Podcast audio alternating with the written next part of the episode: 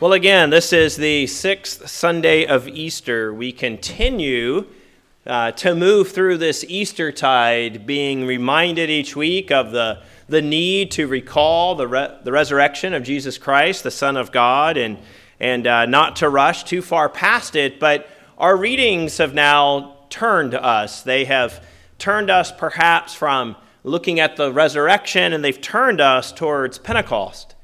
And so we already this week are beginning to get uh, those texts that are telling us about the coming of the Spirit, something that we will uh, celebrate here in just two weeks' time.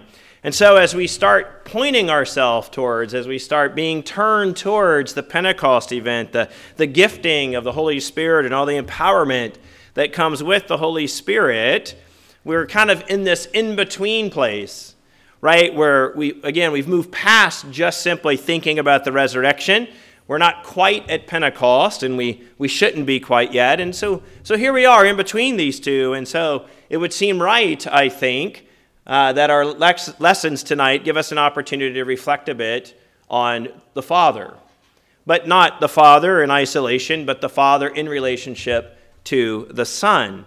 And in that way, we're also being pointed towards Trinity Sunday, which is the first Sunday after Pentecost. So this year that's May 27th. So we're, we're being pointed both towards Pentecost, where we think about the Spirit in particular, but then down the road also the Trinity. So tonight we, we have this beautiful gospel reading which connects abiding in love, abiding in the love of the Son with the Father. The gospel explains how we as believers get to be participants in the love that exists between God the Father and God the Son. Right? So from eternity, the Father has infinitely loved the Son. So again, from eternity, so there's, there's no point where this began. In Trinitarian language, there was never a time when the Son was not. So they have always been together, Father, Son, and Holy Spirit. And, and from eternity, there's been an infinite love from the Father to the Son. A couple chapters later in John 17, John says it this way You love me before the foundation of the world. Jesus is saying to the Father, You loved me before the foundation of the world. And then John 17, he goes on to pray that we would have that kind of love for one another and that kind of unity. But again, like before the foundation of the world is such a common biblical way of talking about back then, right? In that time when the Father, the Son, and the Holy Spirit were in relationship, in communion with one another, before there was the creation of which we are part, the Father was loving the Son. And so John brings us into that loving relationship. The beautiful thing about children who are born into loving uh, marriages is that they come into a love that already exists, right? They come into this richness of a mother and a father's love for one another. And again, that's not a perfect analogy because we as humans don't love perfectly. Not all marriages continue to be loving marriages. But the point is, is that we as the children of God come into this long standing love relationship between the Father and the Son. And not only is it long lasting, but it's, it's permanent. It's, it never wavers, it never changes. It's not sort of loving today and more loving tomorrow. It's always a perfect loving between God the Father and God the Son. And so, John, Jesus, by way of John, brings us in to that story. And I mean, that's something to get excited about, right? That we, as the children of God, are brought into this Trinitarian relationship of Father and Son. That we get to be partakers of this, that we get to be participants in this perfect, loving relationship. Right? So, again, you love me before the foundation of the world. And so, Jesus says, Therefore, I have loved you. As the Father has loved me, verse 9 says, the very first verse that was read for us tonight, so have I loved you. So, guess what, disciples, Jesus is saying? Guess what, people who follow me? I love you with the same infinite self giving love that the Father has for me. Good news for those of us that realize we're probably going to make mistakes and muck things up a bit. Right? That we have a loving Heavenly mm. Father, that we have a loving Savior who, in spite of our mistakes, is going to keep on being steadfast in His love for us. Why? Because the Father's steadfast love for the Son demonstrates for Him, shows Him, makes it possible for the Son to love us in the same way. And again, so we're called up into this relationship between God the Father and God the Son, that, that we are the beneficiaries of this unwavering, infinite, perfect love. And in spite of our failings to return that love, Jesus' love for us will not waver. Because it's rooted again in that love of Father and Son. One uh, commentator says it this way Jesus draws his disciples into this unimaginable communion of love between the Father and the Son and invites us to abide in this communion of love. Right? That is unimaginable love.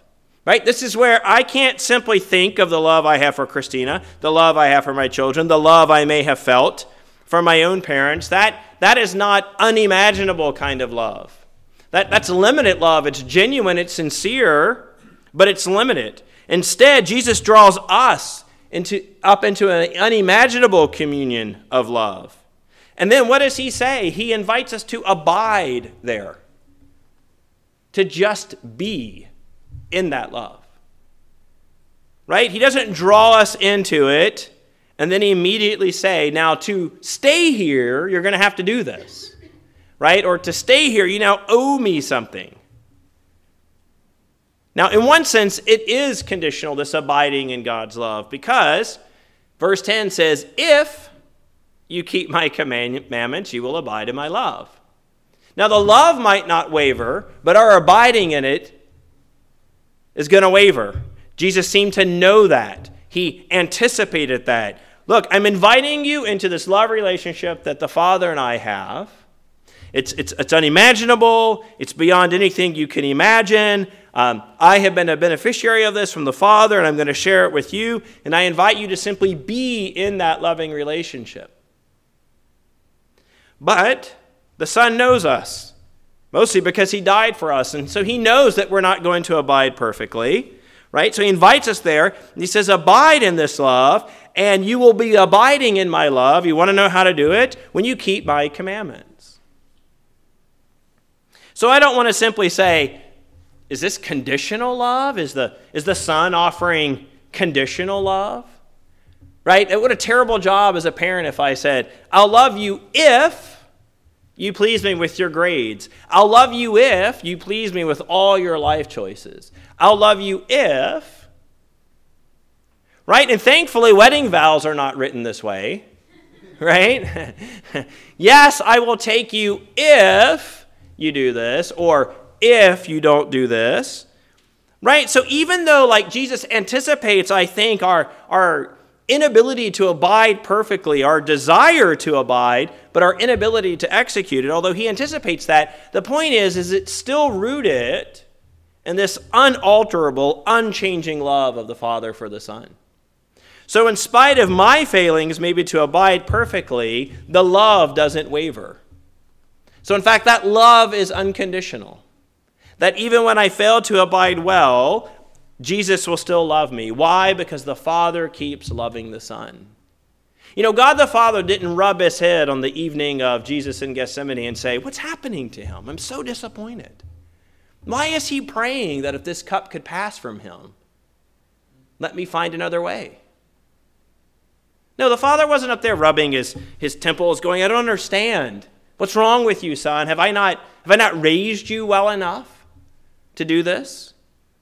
No, that was normal for Jesus as a human to say, If this cup can pass from me, let it pass. The Father wasn't seeing that as weakness. The Father continued to exercise the same unaltering love for the Son, even in that moment. And the Son does the same for us. He doesn't rub his temples up there at the right hand of God and say, What is Craig doing now? Why is he so bad at these things? Why is he so terrible at reading the scriptures and then being a jerk? Why can't he get it right? I mean, he may think it, I'm sure he notices it, but at the same time, he just keeps loving because, again, that love is rooted in the love of God the Father and God the Son. It is not conditional on my keeping of the commandments. But if I want to abide, if I want to main, remain resilient, if I want to do my best, if you will, to enjoy the benefits of this loving relationship, then I'm going to keep God's commandments. Now, that would sound daunting, right, if the list of commandments is terribly long. Right? That would sound unimaginable to a human if that if that was, you know, 800 commandments or 100 commandments. But instead, Jesus boils them down in verse 12. He says, "Oh, so you'll abide in me if you keep my commandments." And then it's almost as if someone over here is going, "Well, how can I keep all your commandments?" Jesus says, "Well, actually this is my commandment. Love one another as I have loved you." Right? Jesus just boils it down. Love one another as I have loved you. Now, we've been thinking about this for several weeks already. We've, we've been hearing from the scriptures how we can't just love in word, but we have to love in deed. Right? Like here we are in John and First John, and they just keep telling us about the nature of divine love and our response to that love. Jesus died for us. He set the example. Now go and do likewise for others, right? We heard that last week. The week before, you can't just simply love in word, you have to love in deed. You have to go do things. Love can't just be an attitude, it has to be an action. It just can't be your disposition, it's got to be worked out in deeds. And so tonight, here we are again. Not because the scriptures are redundant and repetitive, though thankfully they are that at times because we're a bit dull headed and dim witted. Well, let me take that back. I'm a bit dim witted and dull headed, and perhaps you are too. And so here we are yet again with Jesus saying, like, okay, let me, let me say it this way this time. You see, since before the foundations of the world, the Father has been loving me. And I'm going to invite you into that Trinitarian relationship, and I'm going to love you unconditionally, and I just want you to abide in that love.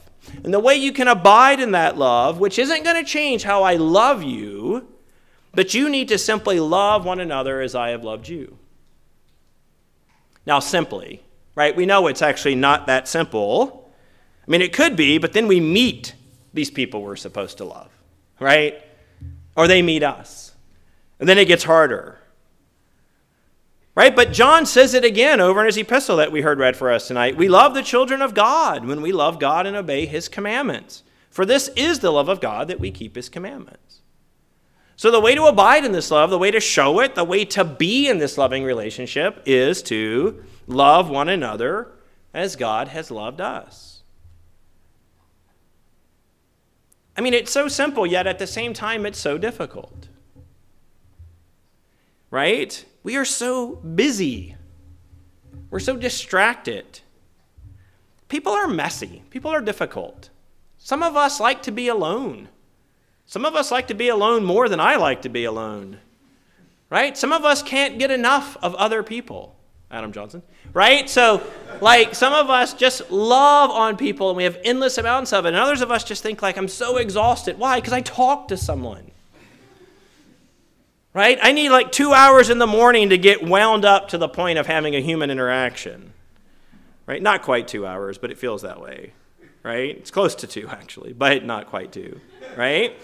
And then, like, again, we start interacting with humans, and this is so simple. Like, just love them like I've loved you. And you know what? When I'm at my best, when I'm healthy, when I'm happy, when I'm rested, when I'm not stressed, when I'm not anxious, I feel like I'm, I can love and I've got room for it. Except that one day of the year when all those things fall into place is not sufficient to the other 364. Right? People ask things of you, and you're like, I want to do that. I care about you, but I'm so tired. Or, you know, like, I don't know. I, I just feel like I'm doing so much for so many people, I don't have the space to do it. Again, this commandment is simple, it's just really difficult to actually do. Simple in its love and others I have loved you, but so difficult, again, because it involves people. So, we can keep hearing this, and we need to keep hearing this, and these lessons keep bringing it before us. But it's worth asking again tonight. But but what does this look like, right? But what does it look like for me to love others when I don't do it well so often? I mean, at least what what could it? What should it? What is it supposed to look like? So, from tonight's lesson, Jesus decides to give us, I think, two examples to show, to illustrate, and maybe to answer that question. But what does this look like? He gives us two kinds of relationship.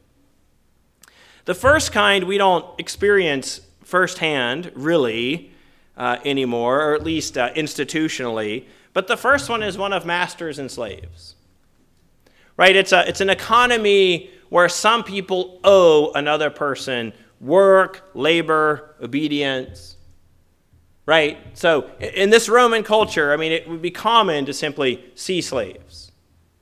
And we, we know in many parts of American history and other countries' history, this, is, this has been very real. And we know it still goes on. That's not my point. I'm not acting like these, there's not kinds of enslavement today. But, you know, we don't, we don't see it firsthand anymore in the same way that, that it would have been here in the first century. But nonetheless, the first kind of relationship is a master and slave. And that is, is like, well, a slave does things because the master can give a command and obedience has to follow or there's consequences. Right? So the first kind of relationship is, is based on authority and can be backed up by force. I mean, I say this in all seriousness. I mean, there, there is a bit of a, parent and child nature to that kind of thing, right? There are relationships today where we have authority over others. I mean, this is maybe a employer and employee and those kinds of relationships. So we, we see them, and these relationships are simply based on, again, like someone can give a command and someone has to execute that command because someone has the authority to back that command up by force. Like, if you don't do your job, we'll just fire you right? If you, if you don't do this homework, I'll simply ground you. So we see those kinds of relationships. And so that's the first one that Jesus depicts. You know, how am I supposed to do this? Well, there's one kind of relationship where it's just simply one of obligation. You have to do it. And I think what Jesus is saying is there's not love there, that's obligation. It's not true love. It, it's, at least it's not enduring love. I mean, obligation can be good at times right? A man and a woman, if they're wearied by their wedding vows, it's good to, to be obligated to them, even if you might not feel terribly loving in those moments. I don't always need my kids to love me, but I like it, or at least show it or be happy about it, but I like it when they keep doing what we expect of them. I mean, we all have employers that can beat us up on occasion, wear us down, frustrate us, and we go back to work and we keep trying to do the best we can in spite of those things. So we, we see this, but those aren't ideal loving relationships. Again, there's a power imbalance, there's a consequence to lack of obedience there. So Jesus says, you know what a better example is of this love that we're supposed to have for one another? Friends. Friend relationships. That's the relationships that demonstrate the kind of love that we should have for each other. Why? Because friends do things for each other because of an affection for one another. They do things for each other not because they're obligated to, but because they want to. They love each other and show it because they know that in friendship that will be reciprocated. Not because anyone is obligated to do it, but because of love and affection. Now, we all have different experiences of friendships, and, and some of us may feel like we don't have never had the kind of deep friendships that would completely illustrate this for us. But at the same time, this is the image that Jesus chooses to use to show us what love looks like when he tells us to simply love one another. Love each other like friends love each other. Not like you owe it to one another, not like anyone can back it up by force, but simply think about the affection that you have for a friend and love in that way.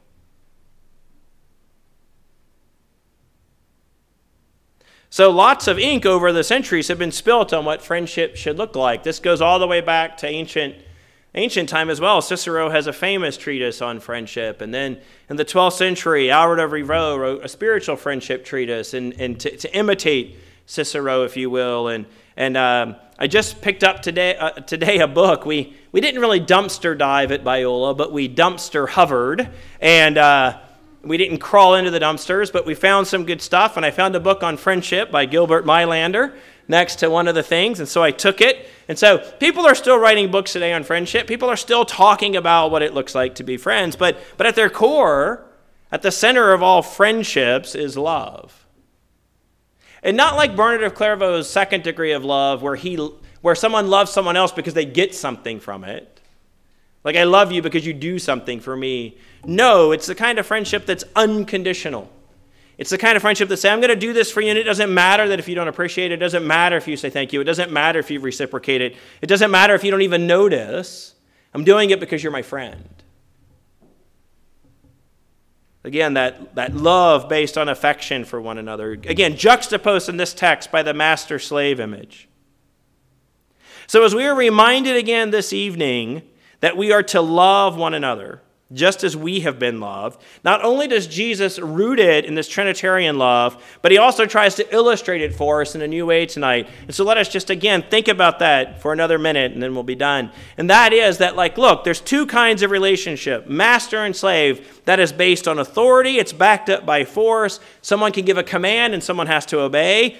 That's not how you love others, Jesus says. No, instead, you love them like a friend. And I think this is a moment where Jesus says, I am your friend. Why? Because I laid down my life for you. Not because I would get anything in return for it, but because simply I loved you. So, this is where Jesus says, You're my friends, and I want to be your friend, right? So, it's okay to say, Jesus is my friend, right? Jesus is our friend. He wants to be our friend. Why? Because he wants to love us. And He does love us, and He wants us to love Him in return. And by loving Him in return, and by loving others as friends, we abide in the love that the Father has for the Son. We are caught up into that eternal, infinite love of God the Father and God the Son. So let us, in spite of our failings, let us, in spite of all of our limitations, our, our busyness, our personalities, our, our quirks, our whatever they are, right? Let us, let us set all those things aside and let us be challenged tonight for hear, to hear from the scriptures that we are to love one another, and that is to be a friendly love, a friendship love based on affection. And as we continue to be pointed towards Pentecost, let us be mindful and reminded of the fact that, again, this is never an issue of me simply having to dig deep in the limited resources that I have myself but instead I get the supernatural empowerment of God's Holy Spirit to make this possible in my life. So when God tells me to love others and it sounds so exhausting, I immediately can remind myself, but God, you have made it possible through your Holy Spirit.